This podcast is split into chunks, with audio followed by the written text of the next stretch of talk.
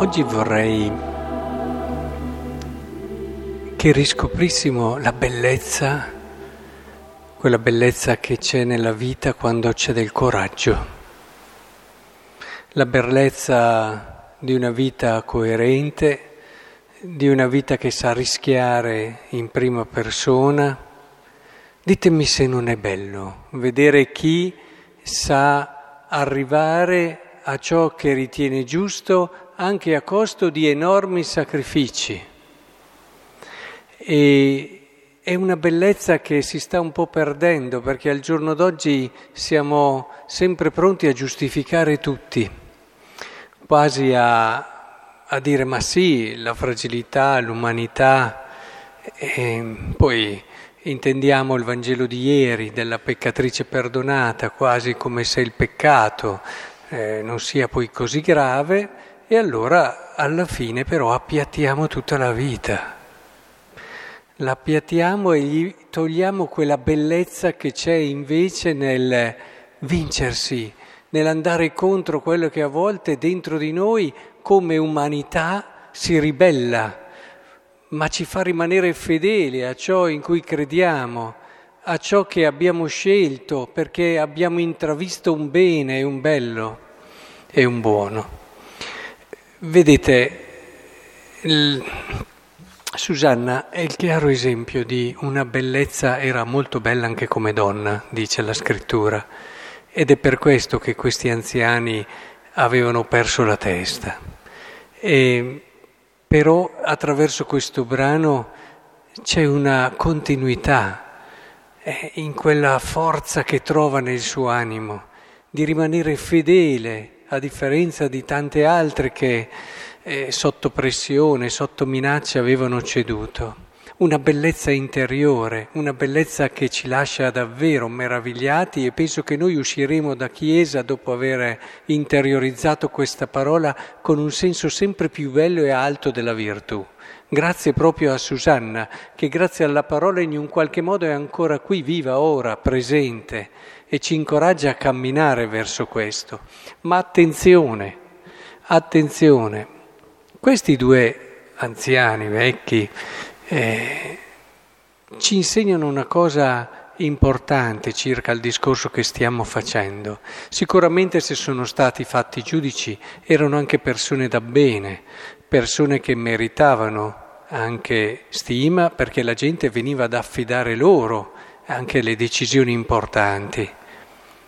Però non dobbiamo mai, mai dare per scontato che il fatto di esercitare un ruolo nobile ci preservi da quelle che sono le fragilità, tutt'altro.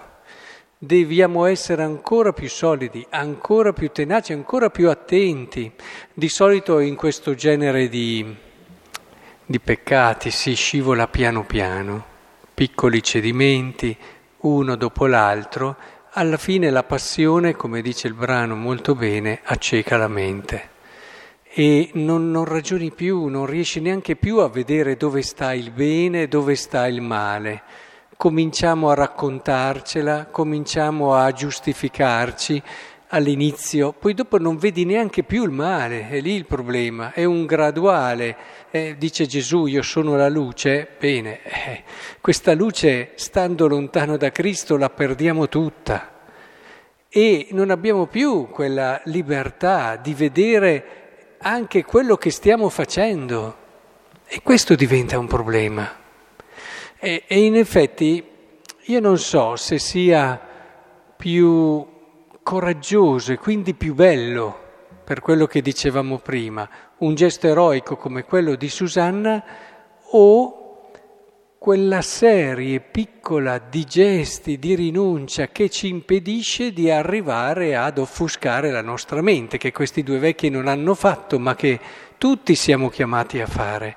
Perché anche senza arrivare a delitti come questo, o peccati come questo, eh, rischiamo tutti su alcune cose di cedere piccoli cedimenti e pian piano non ci rendiamo neanche più conto che ci stiamo allontanando da Cristo. Ecco, come si dice, no? Leggevo dell'amicizia proprio in questi giorni, che non è una grande cosa, ma è un milione di piccole cose l'amicizia.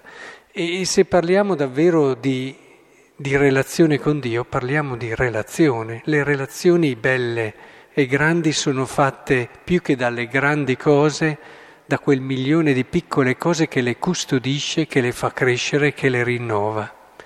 Credo che con il Signore dobbiamo davvero lavorare tutti i giorni, instancabilmente, eh, attendendo a quella che è la bellezza a cui Lui ci ha destinati e ci ha pensati. Non abbiamo paura. A volte guardate che le piccole rinunce sono anche difficilissime.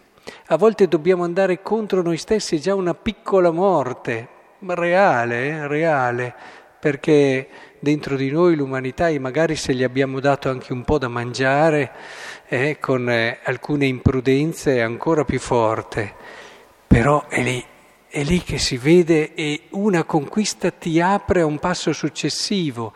Un'altra volta che vinci, ricordo che si racconta di San Francesco che in un momento di tentazione, che ha avuto anche lui naturalmente, ne ha avute Gesù, ma ne ha avute chiunque. In questo caso anche qui, tipo quella dei vecchi, era una tentazione di carne, per metterla a tacere si buttò nudo eh, nella neve. E adesso senza, magari siamo mica chiamati a fare questo, ma a volte essere decisi sì. Non dobbiamo sempre dire, eh ma, eh ma, era difficile, c'era una situazione. Abbiamo coraggio. Eh, c'è una bellezza lì, al di là di questa prova vinta, che ci sta aspettando.